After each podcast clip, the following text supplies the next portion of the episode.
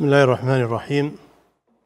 الحمد لله رب العالمين، والصلاة والسلام على نبينا محمد وعلى آله وأصحابه أجمعين، أما بعد. قال المؤلف رحمه الله تعالى: الإمام مجد الدين أبي البركات عبد السلام بن تيمية رحمه الله في كتابه المنتقى قال: كتاب العدد. بسم الله الرحمن الرحيم. الحمد لله رب العالمين، صلى الله وسلم على نبينا محمد وعلى آله وأصحابه أجمعين. العدد جمع عدة، والمراد بها عدة المرأة المطلقة. العدة تربص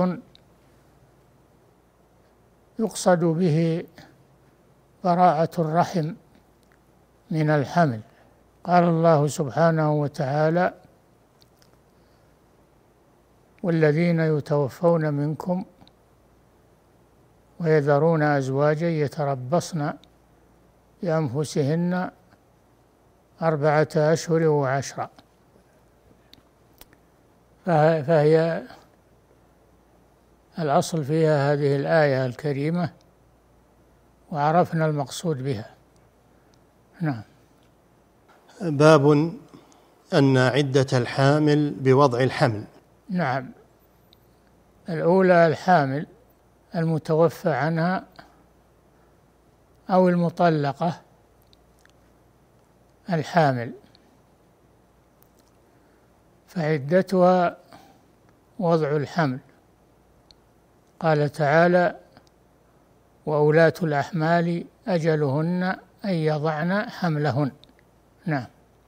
عن أم سلمة رضي الله عنها أن امرأة من أسلم يقال لها سبيعة كانت تحت زوجها، فتوفي عنها وهي حبلى، فخطبها أبو السنابل ابن بعكك فأبت أن تنكحه، فقال لها: والله ما يصلح أن تنكحي حتى تعتدي آخر الأجلين.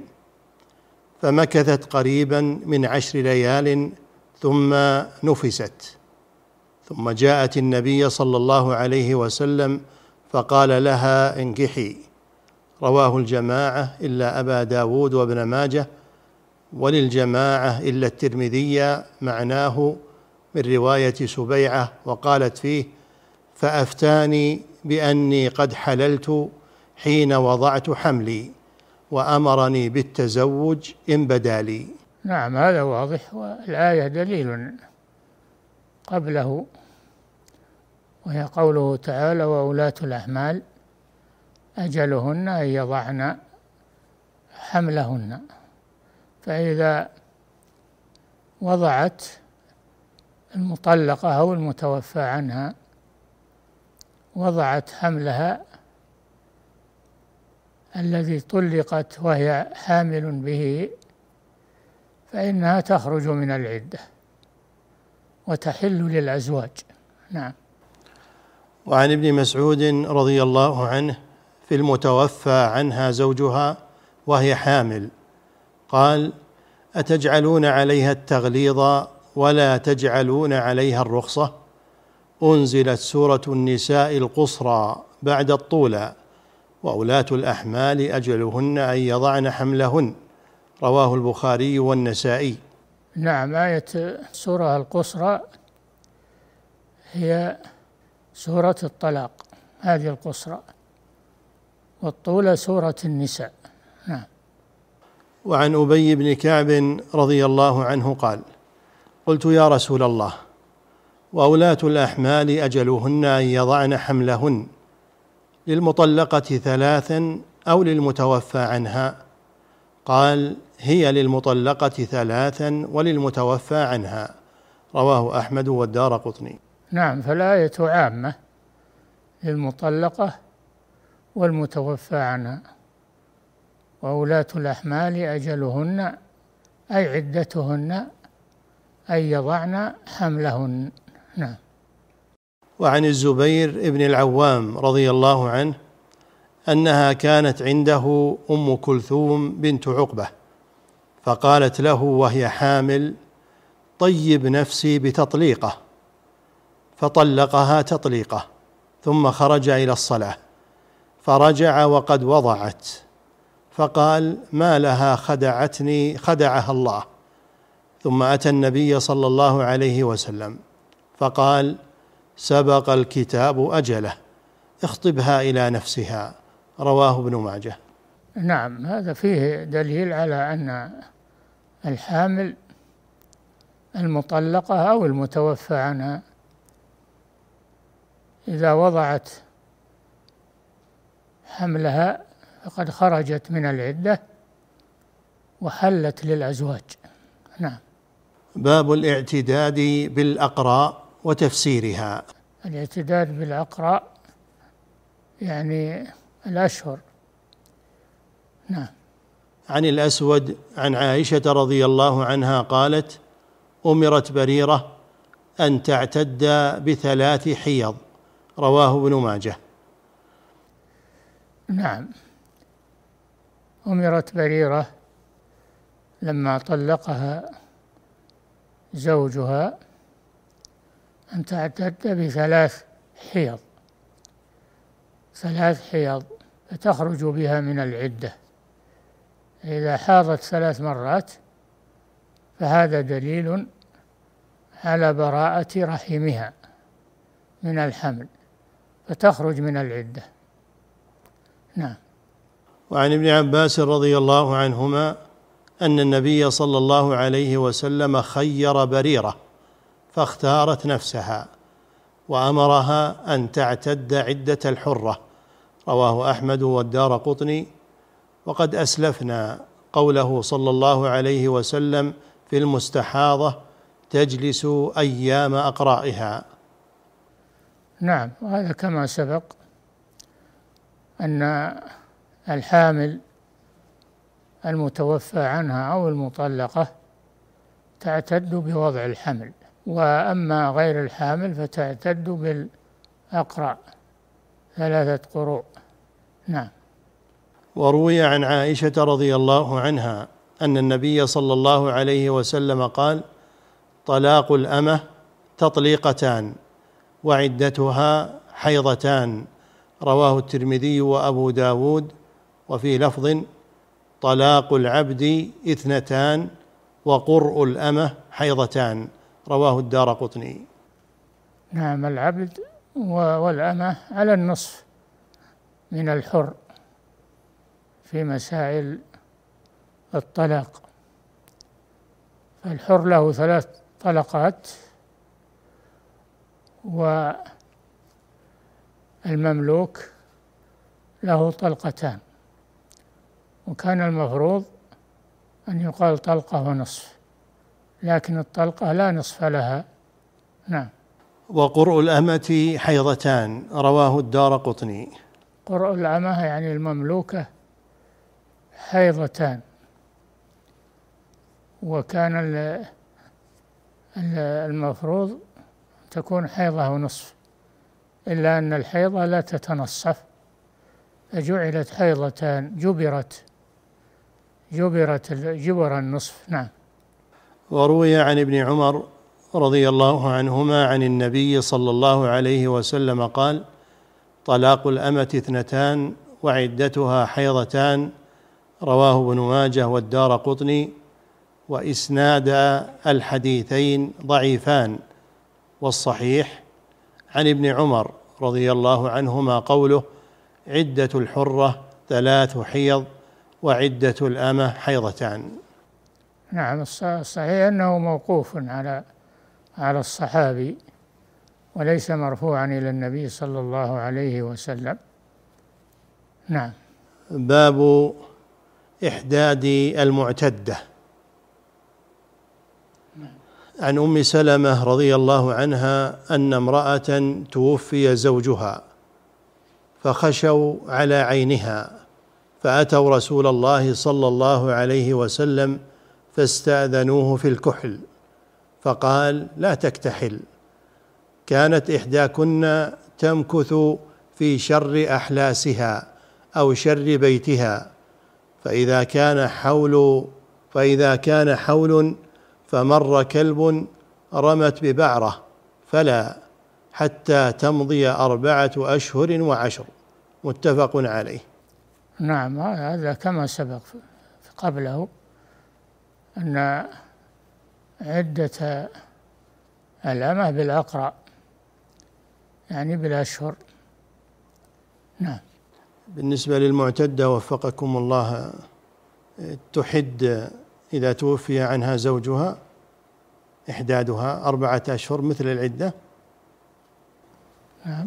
يقول النبي صلى الله عليه وسلم لا تكتحل، فهذا يعني أي أي نعم. لا تضع زينة أبدا في عدة، والمعتدة لا تتزين، والكحل من التزين. من التزين.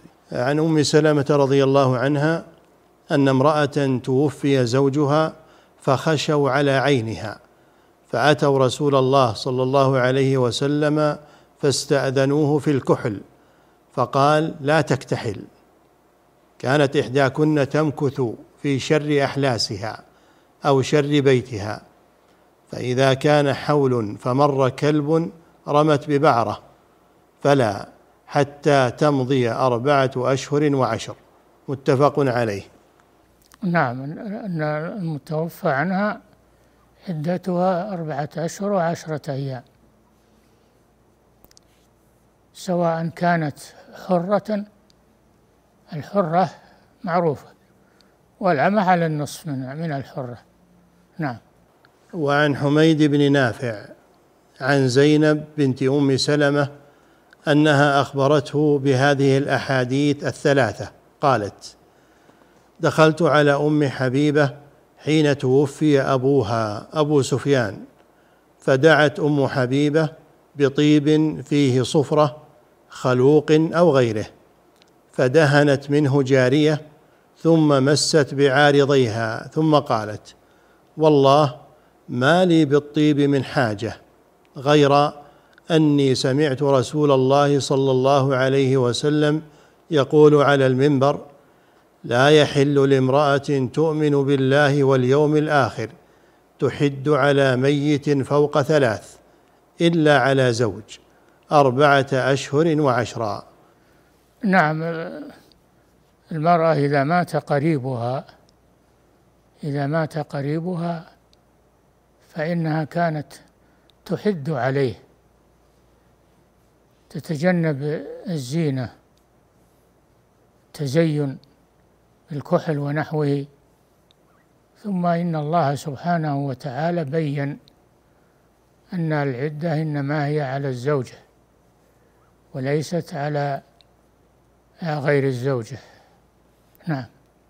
قالت زينب ثم دخلت على زينب بنت جحش حين توفي أخوها، فدعت بطيب فمست منه، ثم قالت والله ما لي بالطيب من حاجة، غير أني سمعت رسول الله صلى الله عليه وسلم يقول على المنبر لا يحل لامرأة تؤمن بالله واليوم الآخر تحد على ميت فوق ثلاث إلا على زوج أربعة أشهر وعشرة. نعم، فيرخص لغير المتزوجة أن تحد على الميت ثلاثة أيام فقط ثلاثة أيام فقط ولا تزيد عليها، لأنها تحزن عليه إذا مات، فالنبي صلى الله عليه وسلم أعطاها ثلاثة أيام تروح عن نفسها بها. نعم. قالت زينب وسمعت أمي أم سلمة تقول جاءت امرأة إلى رسول الله صلى الله عليه وسلم فقالت يا رسول الله إن ابنتي توفي عنها زوجها وقد اشتكت عينها أفتكحلها؟ فقال رسول الله صلى الله عليه وسلم لا، مرتين أو ثلاثا كل ذلك يقول, كل ذلك يقول لا. ثم قال إنما هي أربعة أشهر وعشر، وقد كانت إحداكن في الجاهلية ترمي بالبعرة على رأس الحول. قال حميد فقلت لزينب وما ترمي بالبعرة على رأس الحول؟ فقالت زينب: كانت المرأة إذا توفي عنها زوجها دخلت حفشا ولبست شر ثيابها ولم تمس طيبا ولا شيئا حتى تمر بها سنة، ثم تؤتى بدابة حمار أو شاة أو طير فتفتض به، فقلما تفتض بشيء إلا مات، ثم تخرج فتعطي بعرة فتعطى بعرة فترمي بها، ثم تراجع بعد ما شاءت من طيب أو غيره. أخرجاه. نعم، هذا كان من أمور الجاهلية، أنها كانت إذا مضى عليها حول المتوفى عنها كانت تعتد بحول، ولو, ولو لم تكن زوجه، قريبته تعتد هذه العدة ولو لم تكن زوجة له. فالله سبحانه وتعالى أبطل هذه العادة وجعل العدة إنما هي على الزوجة فقط، وأما غير الزوجة فلها ثلاثة أيام حتى يذهب عنها الحزن، ثم تراجع أمورها العادية. نعم. وعن أم سلمة رضي الله عنها أن النبي صلى الله عليه وسلم قال: لا يحل لامرأة مسلمة تؤمن بالله واليوم الآخر أن تحد فوق ثلاثة أيام إلا على زوجها أربعة أشهر وعشرة. أخرجاه. واحتج به من لم يرى الإحداد على المطلقة. نعم، هذا كما سبق أنه كما سبق أن المرأة تحد على ميتها إن كان زوجا أربعة أشهر عشرة أيام، وإن كان كانت غير زوجة وإنما هي قريبة له فتحد عليه ثلاثة أيام فقط حتى يذهب عنها الحزن.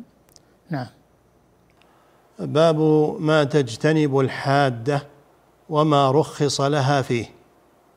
عن أم عطية رضي الله عنها قالت: كنا ننهى أن نحد على ميت فوق ثلاث إلا على زوج أربعة أشهر وعشرة، ولا نكتحل ولا نتطيب ولا نلبس ولا نلبس ثوبا مصبوغا إلا ثوب عصب، وقد رخص لنا عند الطهر إذا اغتسلت إحدانا من محيضها في نبذة من كست أظفار. أخرجاه. أظفار هذا طيب، يعني نوع من الطيب أظفار، وهو طيب الرائحة، فإذا اغتسلت من الحيض فإنها تضع في مخرج الحيض والبول، تضع فيه هذا هذه الكسرة من من هذا الطيب ليذهب عنها رائحة ال رائحة ال ترك ترك الطيب. تضع ظفرا يعني طيبا في مخرج البول ليطيب ذلك ويذهب عنها الرائحة الكريهة. وفي رواية قالت: قال النبي صلى الله عليه وسلم: لا يحل لامرأة تؤمن بالله واليوم الآخر تحد فوق ثلاث إلا على زوج، فإنها لا تكتحل ولا تلبس ثوبا مصبوغا إلا ثوب عصب، ولا تمس طيبا إلا إذا طهرت نبذة من قسط أو أظفار. متفق عليه. نعم، تضعها في في فرجها نبذة من الطيب، من الأظفار وهي نوع من الطيب، أو من الطيب المعتاد، تضعها في المخرج ليذهب الرائحة الخبيثة. نعم. وعن أم سلمة رضي الله عنها عن النبي صلى الله عليه وسلم قال: المتوفى عنها زوجها لا تلبس المعصفر من الثياب ولا الممشقة ولا الحلي ولا تختضب ولا تكتحل، رواه أحمد وأبو داود والنسائي.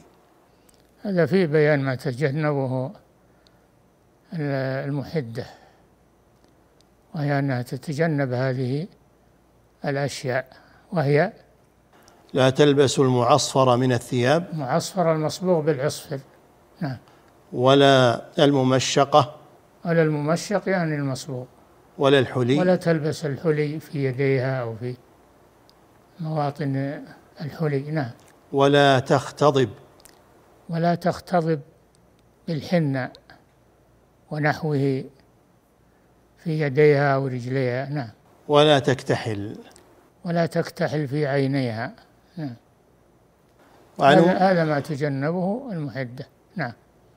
وعن أم سلمة رضي الله عنها قالت: دخل علي رسول الله صلى الله عليه وسلم حين توفي أبو سلمة وقد جعلت علي صبرا، فقال صبرا وقد جعلت علي صبرا فقال: ما هذا يا أم سلمة؟ فقلت: إنما هو صبر يا رسول الله، ليس فيه طيب. قال: إنه يشب الوجه، فلا تجعليه إلا بالليل وتنزعيه بالنهار، ولا تمتشطي بالطيب ولا بالحناء فإنه خضاب.